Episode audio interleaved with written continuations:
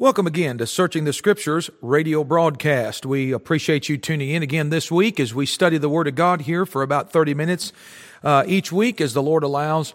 This is a ministry of Bluegrass Pike Baptist Church from right here in Danville, Kentucky. It is our privilege to be on the air with you today. And as always, uh, we pull no punches. We encourage you as the listening audience to go get your Bible even now and open it up to the passages that we're going to look at today that you might look at the Word of God for yourself. Uh, on this program, we are interested in what the Bible actually says, not merely what someone thinks it means or thought it said. And the greatest way to clear up Bible confusion is to open a Bible and look at it. Uh, you know, it's amazing how many times I have done it myself where people get to debating over something in the Bible or some truth in the Bible, and yet they're sitting there talking and no one thinks to open the book that they're arguing about. And the truth of the matter is, if we would open, blow the dust off the cover of these things, if you blew the dust off every Bible in this country that's been laying on a shelf or on a coffee table for the last 10 years, you would create uh, dust that would uh, rival what they had back in the 1930s out in Oklahoma. And so we need to get back to be a Bible reading people. That Bible says, seek ye out the book of the Lord and read. Most Americans have long ago given up ever uh, reading their Bible and the entire society that we're in culture that we're entrenched in now is teaching our children in these public federalized school systems to reject anything uh, in the Bible that's found there and to ignore uh, the fact that God exists. And if you don't believe that's going on, then you need to get out and start witnessing the gospel to what seems like brain dead teenagers. I've had them sit there and after they've texted all day and played video games all day and viewed uh, videos on YouTube for the last week, uh, then you try to preach that crowd alive on Sunday morning and you'll find out that the devil's got them right where he wants them. They're passive. They're, the boys are effeminate and uh, they are spaced out. Their brain doesn't seem to function and uh, they're just kind of in what they used to call la la land and then they've got people standing up uh, saying, "Well, you know, the Bible is for is full of fairy tales. It's for ignorant hillbillies." Well, if the Bible is full of fairy tales and for ignorant hillbillies, and brethren, count me in. These are some of the most glorious uh, hillbilly tales I've ever read. The truth of the matter is, every word of God is pure, and I'm reading from a book uh, that was given to me by the God that cannot lie. Let God be true, but every man a liar. Men are liars, but God is not. And if you don't have a Bible to study, my condolences to you. But I still have one, and I thank God for it. And on these broadcasts, we're going to do our best to dig into what it says and make proper application. This week, I'd encourage you to turn to Numbers chapter 11, the 11th chapter of the book of Numbers. Numbers chapter 11. Let's begin reading together here in Numbers. This is the children of Israel under the guidance of Moses. They've left uh, Egypt They've left the bondage of Pharaoh and the Egyptians, and they are now wandering in the wilderness, and you know the stories. And here in Numbers chapter 11, as we read of the children of Israel, look what the Bible says in verse 1. And when the people complained, it displeased the Lord. And the Lord heard it, and his anger was kindled. And the fire of the Lord burnt among them and consumed them that were in the uttermost parts of the camp. And the people cried unto Moses, and when Moses prayed unto the Lord, the fire was quenched. And he called the name of the place Taberah, because the fire of the Lord burnt among them. And the mixed multitude that was among them fell a lusting. And the children of Israel also wept again, and said, Who shall give us flesh to eat? We remember the fish which we did eat in Egypt freely, the cucumbers and the melons and the leeks and the onions and the garlic.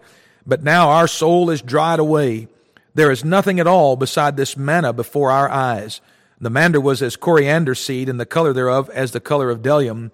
And the people went about and gathered it and ground it in mills and beat it in a mortar and baked it in pans and made cakes of it. The taste of it was as the taste of fresh oil. And when the dew fell upon the camp in the night, the manna fell upon it. Then Moses heard the people weep throughout their families, every man in the door of his tent. The anger of the Lord was kindled greatly. Moses also was displeased. And so we have here in Numbers chapter 11, we have an account of the children of Israel. And while this is an Old Testament passage, nevertheless, our apostle, the apostle to the Gentiles, the, the apostle Paul, tells us in his epistle there to the Corinthian church in 1 Corinthians chapter 10 that these things were written as an ensample and an example to us the children of Israel uh, are mirrors, they're pictures of us. As we read about them, many times we ridicule this crowd. But unfortunately, if you'll get honest, when you look into the mirror of the Old Testament and you read the passages about the children of Israel and the sin problems they had in the wilderness, brethren, all it is is a reflection of us. It's our own reflection that we're disgusted by. And here we have a great sin that displeased the Lord in Numbers 11. Now, there's one thing I know about Baptist people. Amen. I'm a Baptist, not ashamed to be one. Baptist born, Baptist bred, and when I die, Baptist dead. But the truth of the matter is, Baptists have got their problems. And I've noticed something about Baptist folks. They are experts at rationalizing their own sins. Sure. Uh, when they uh, see the same sin in someone else, they are absolutely appalled at it. They can call it out. They can discern the problem, where it started, what's wrong with them, and why they're continuing in it. But the same sin in them is overlooked and justified and rationalized. And of course, their situation is different. They can explain their sin. There's extenuating circumstances. And listen, we don't like to be, uh, amen, at odds with ourselves. So we very much like ourselves, love ourselves, and therefore we can always excuse ourselves and show why that we are, quote, the exception.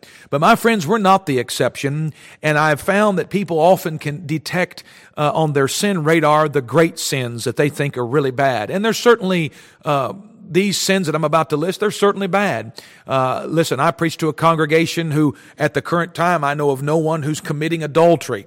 I didn't say it couldn't happen. I just said that right now I don't know of anyone. I'm unaware of anybody who went out and got drunk last week. And boy, we can condemn that one. Boy, that drunkenness and uh, everybody, amen, stay away from the liquor barn and all that stuff.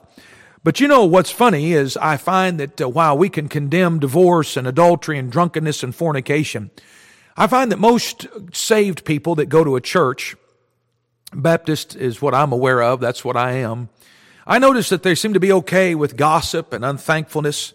They're okay with laziness and uh, a lack of discipline. They're okay uh, with being stingy and, uh, uh you know, all of that.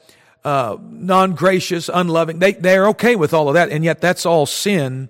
And here we have in this passage of Numbers 11, we have a great sin. It's a sin that's great enough that it, the Bible says it displeased the Lord and calls, calls him to turn his flamethrower on. Why in verse, uh, three and, or two and three, uh, we are told that the fire of the Lord burned among them and consumed them that were in the othermost parts of the camp. Uh, listen, if you don't see a difference between the Old and New Testament, you can see it right here. Why, if the average Baptist church, if God turned on his flamethrower to burn up the complaining people, we'd have to change the name to most churches to Crispy Critter Baptist Church. Could I get an amen right there? Uh, I'm saying that complaining is a sin too, and we're all guilty of it. Just say, stand up and say, Amen, preacher. That's good preaching. That's right. Uh, listen, I want you to look this uh, today with me at the poor example of the nation of Israel. Why do people complain? This sin of complaining has a root cause, and that's why God is so offended by it. It's why it says that he was, quote, greatly displeased. He was displeased about their complaining because he heard it. And can I tell you that God hears your complaining mouth? And you say, why do men and women, why do God's people, saved, born again Christians, complain? Well, it displeases the Lord and it's a sin. Why do we do it then? Well, number one, let me tell you, the same reason that the children of Israel complained is the reason we complain. Number one, they had, uh, were very forgetful of God's previous care and provisions and deliverance for them. If you'll recall, this same crowd that's complaining here in the wilderness was the same crowd that was in hard bondage and their cry had gone up to God uh, for many years. And God sent Moses to deliver them out of Egyptian bondage. And you know the story. The last plague, the tenth plague, was the death angel. The way they were delivered by that, it's a picture of salvation today. But the way they were delivered by, uh, from that death angel was they took a sinless lamb without spot or blemish and they killed it and they took his blood and they put it on the side post of the door and above the lintel of the door. And God told him in Exodus 12 verse 13 on that dreadful night, he said, when I see the blood, I will pass over you. Well, there was a couple of million of Jew, Jews that the very next morning were sent out of Egypt willingly. Pharaoh said, get out of here. We're done with you people. Hit the road. And so, uh, close to two million Jews left Egypt that morning and were delivered. When they came to the Red Sea, you should know the story there in uh, Exodus chapter 14. Uh, pretty soon Pharaoh came after him again. He changed his mind. He repented of his repentance and he runs down there. He said, we're going to take these people back. Why have we let these Jews go? And you know what happened. They all get terrified because there's Pharaoh and his armies being held back by that fiery whirlwind all night. So what does God do? He opens up the Red Sea and allows them to cross the Red Sea there on, as if, as if they crossed on dry land and they crossed it, got to the other side. When Pharaoh and his army came down into that uh, Red Sea, God let the walls of those two, uh, parted waters, he lets them come back together and he drowns out Pharaoh and his army. The only remembrance they had of that army was maybe a few wagon wheels that washed up on the other side of the shore of the Red Sea where the children of Israel had come to. And you know what they did in Exodus 15? It's the first time the word song shows up while they stood up and they began to sing and they began to sing that wonderful song of redemption and deliverance and they began to praise God. And you say, what is that? Well, they were rejoicing over God's great provision, His great care, His mighty arm, and His power to save and to deliver from their enemies. Man, that's rejoicing. I mean, think about what they had just seen. But you know what happens next? In chapter 16, they begin to complain because, amen, they looked around, they said, okay, where's the Wendy's at? We're hungry. And when there was no uh, food immediately and water, they began to murmur and complain. And listen, they do that because they forgot how good God had been to them in the past. That's why the Bible tells us to remember, remember the good things that God has done. Listen, we talk, we sing that song, Count Your Blessings, name them one by one.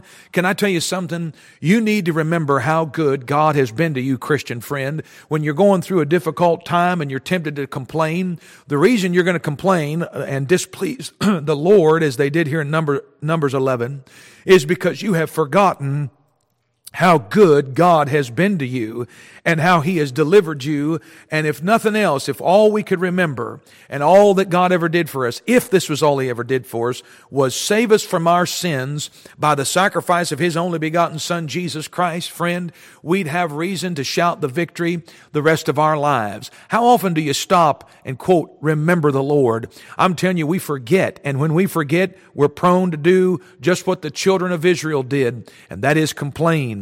And the Lord heard it and that Lord's anger was kindled. I'll tell you a second reason why Christians and the God's people complain. It's a failure to be content and to be thankful right now. Not only do we forget God in the past, but we fail to be content today. You know, contentment will uh, uh take away that complaining spirit. Contentment, how little of that there is today. Contentment is, it lives in the same room with thankfulness. Uh, listen, we have to make stuff up to complain about. We are so blessed. That's why, listen, our governor here in the state of Kentucky was ridiculed nationally because he spoke the truth here uh, a while back when he said that we're soft. Well, no truer words have ever been spoken. Do you know why we're soft? Because we've got it so good and we're so easy. We're used to our comfort and our ease that if any little thing comes along and bumps on us, we're ready to get discontented. And when you're discontent, you know what the first thing is that you'll do? You'll begin to, to, to complain, and complaining is a sin. Now, let me give you an example. I pastor a Baptist church. We got 150, 160 people over here. Amen. You say, uh, man, that's not very many people. Well, we're trying to cut back on that a little bit. I'll just let the Lord build his church. If you want what we've got, you can come and get it. But we're not going to beg you to come. Amen. Uh, in fact, I pray for God to purge our church all the time. Because the more, listen, a, a body needs a purging. Otherwise, the bacteria builds up and viruses build up and the body gets sick.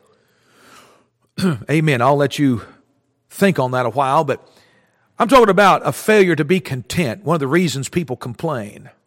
What is it that you get upset about and discontented over and complain about? Not only do we forget God, we fail to thank God for the present blessings, and we are fail, we have a failure rate, uh, an unbelievable failure rate to stay content. Let me give you an example.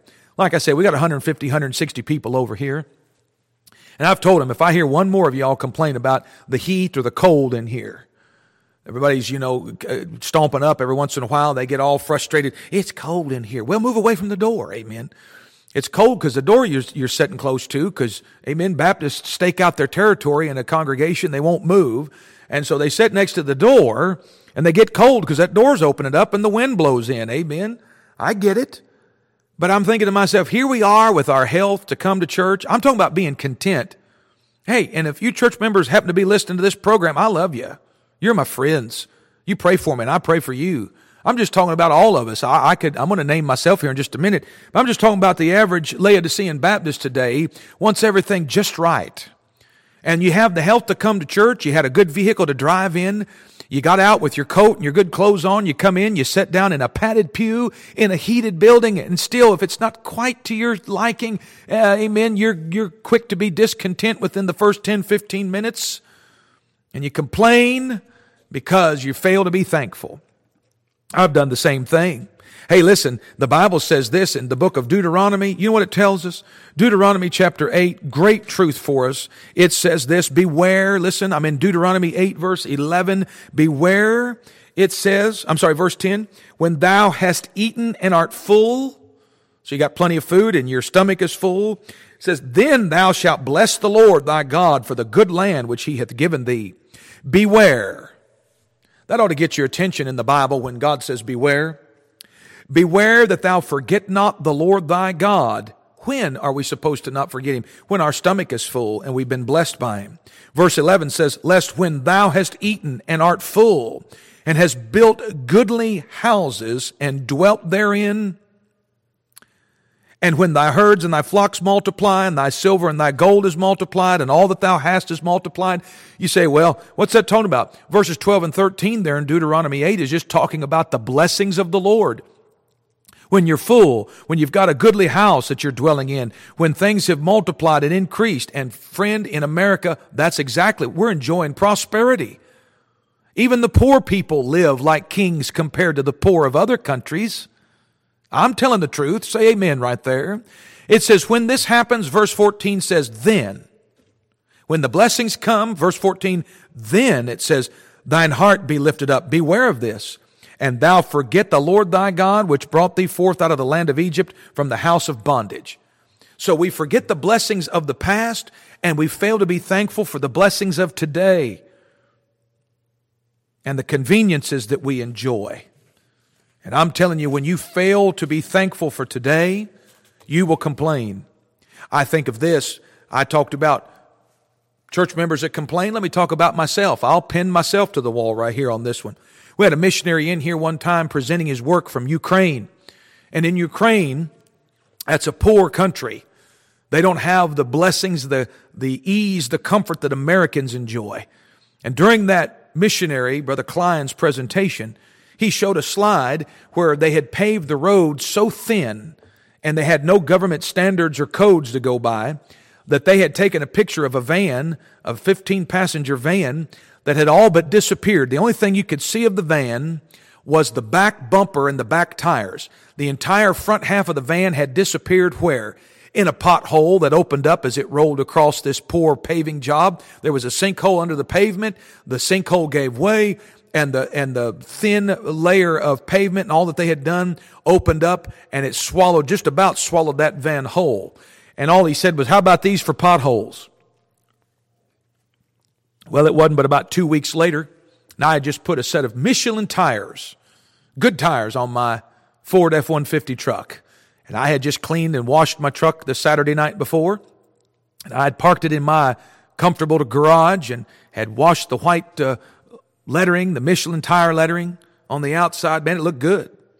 I pulled out of my driveway and there was some mud that had gathered in the intersection where some runoff had come. And there was probably about an inch worth of mud right there. And I said, Oh man, I said, I hate to drive through this. I said, I can't get around. I said, gonna get my mud on my fresh washed, fresh and brand new tires. And my wife looked over at me. She said, Well, she goes, You could live in Ukraine where the road opens up and, and uh, drops your truck uh, five feet under the ground. And I looked at her and just started laughing. You say, Why? Because we're funny, aren't we? Here I am complaining. I've got my health. I've got a good vehicle. I've got new tires on it. And I'm complaining about getting mud on my tires. Well, what did I expect to get on my tires?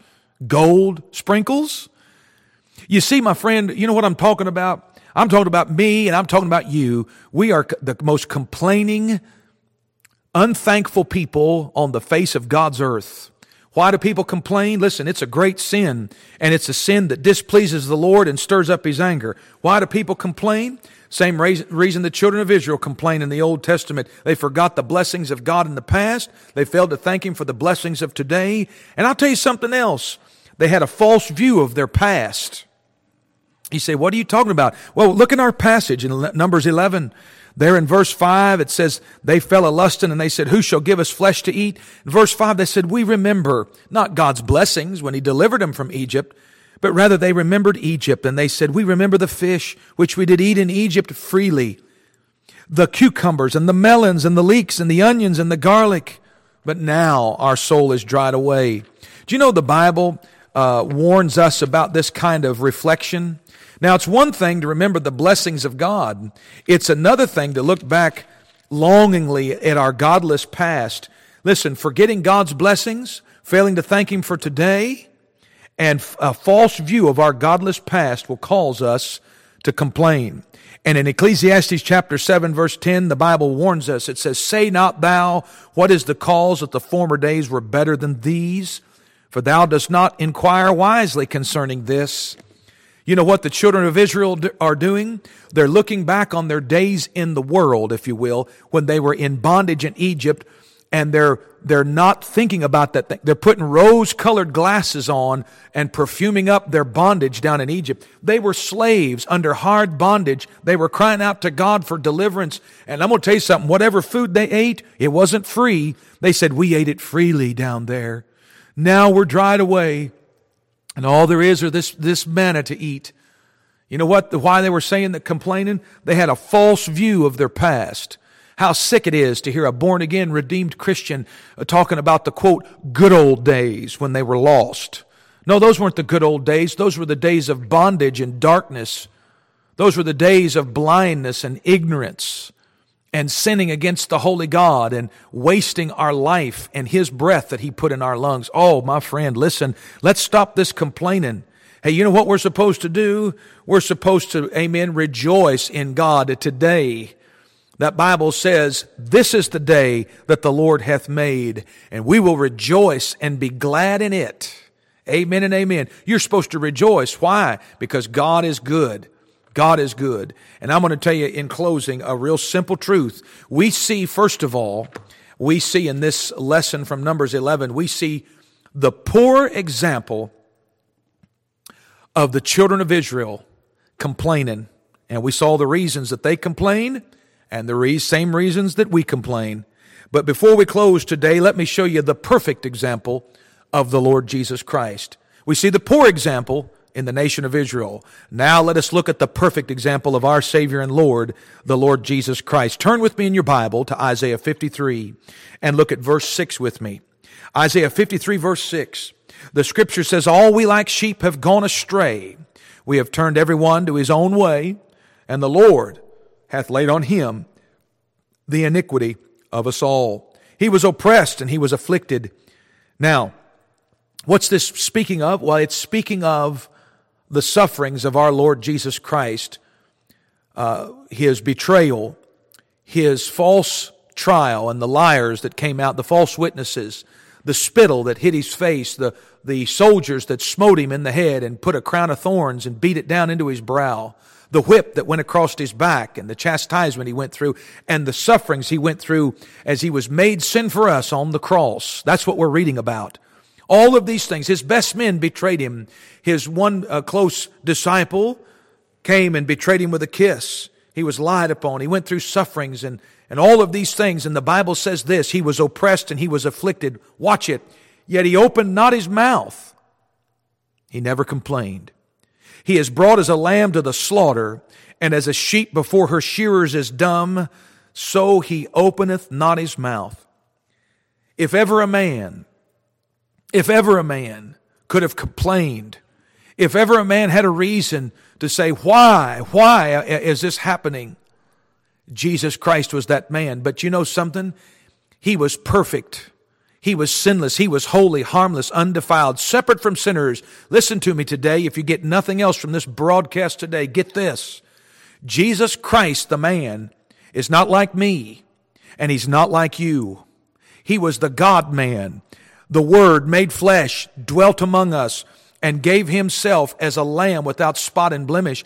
Not only did he always do right, he always had a right heart. He always had a right attitude and he always did right even in his sufferings as he suffered and became the propitiation, not for our sins only, but for the sins of the whole world as he had the iniquity of me and you, our complaining, our murmuring, that's sin. He had all of that laid upon him. And the Lord hath laid on him the iniquity of us all, for Christ also hath once suffered for sins, the just for the unjust, that he might bring us to God. Amen. The Bible says this man, after having offered himself one sacrifice for sins forever, sat down on the right hand of God while he suffered innocently. He wasn't guilty. There was nothing he had done. And yet in the midst of that, never one time did he complain. As he hung on the cross, he never complained. He never opened his mouth to accuse me or to accuse you.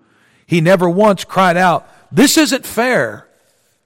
And yet he was the innocent victim. And he set up and gave us an example. When he was reviled, uh, amen, when he was threatened, he threatened not, and he reviled not again. Our Lord Jesus Christ, the Lamb of God, endured the cross and despised its shame and as the substitute lamb, his perfect, sinless, spotless sacrifice was not marred by any complaint while he was made to be sin for us. He was oppressed and he was afflicted. It says in verse 7, yet he opened not his mouth.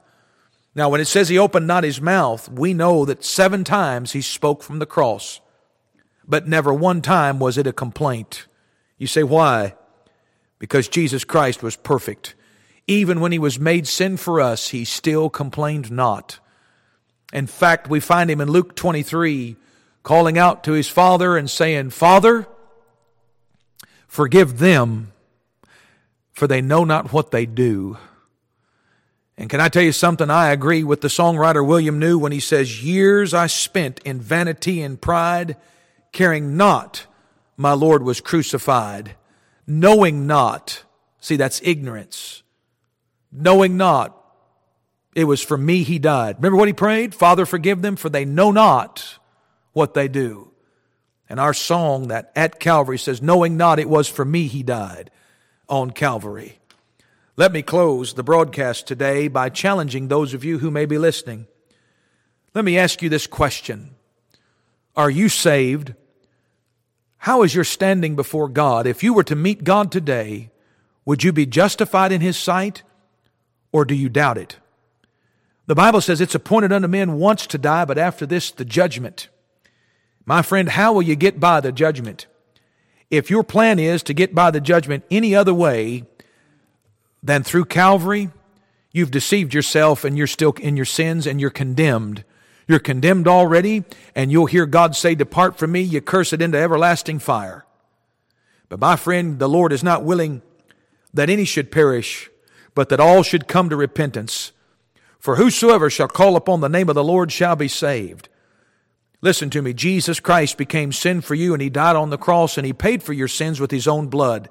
He was buried and he rose from the dead three days later.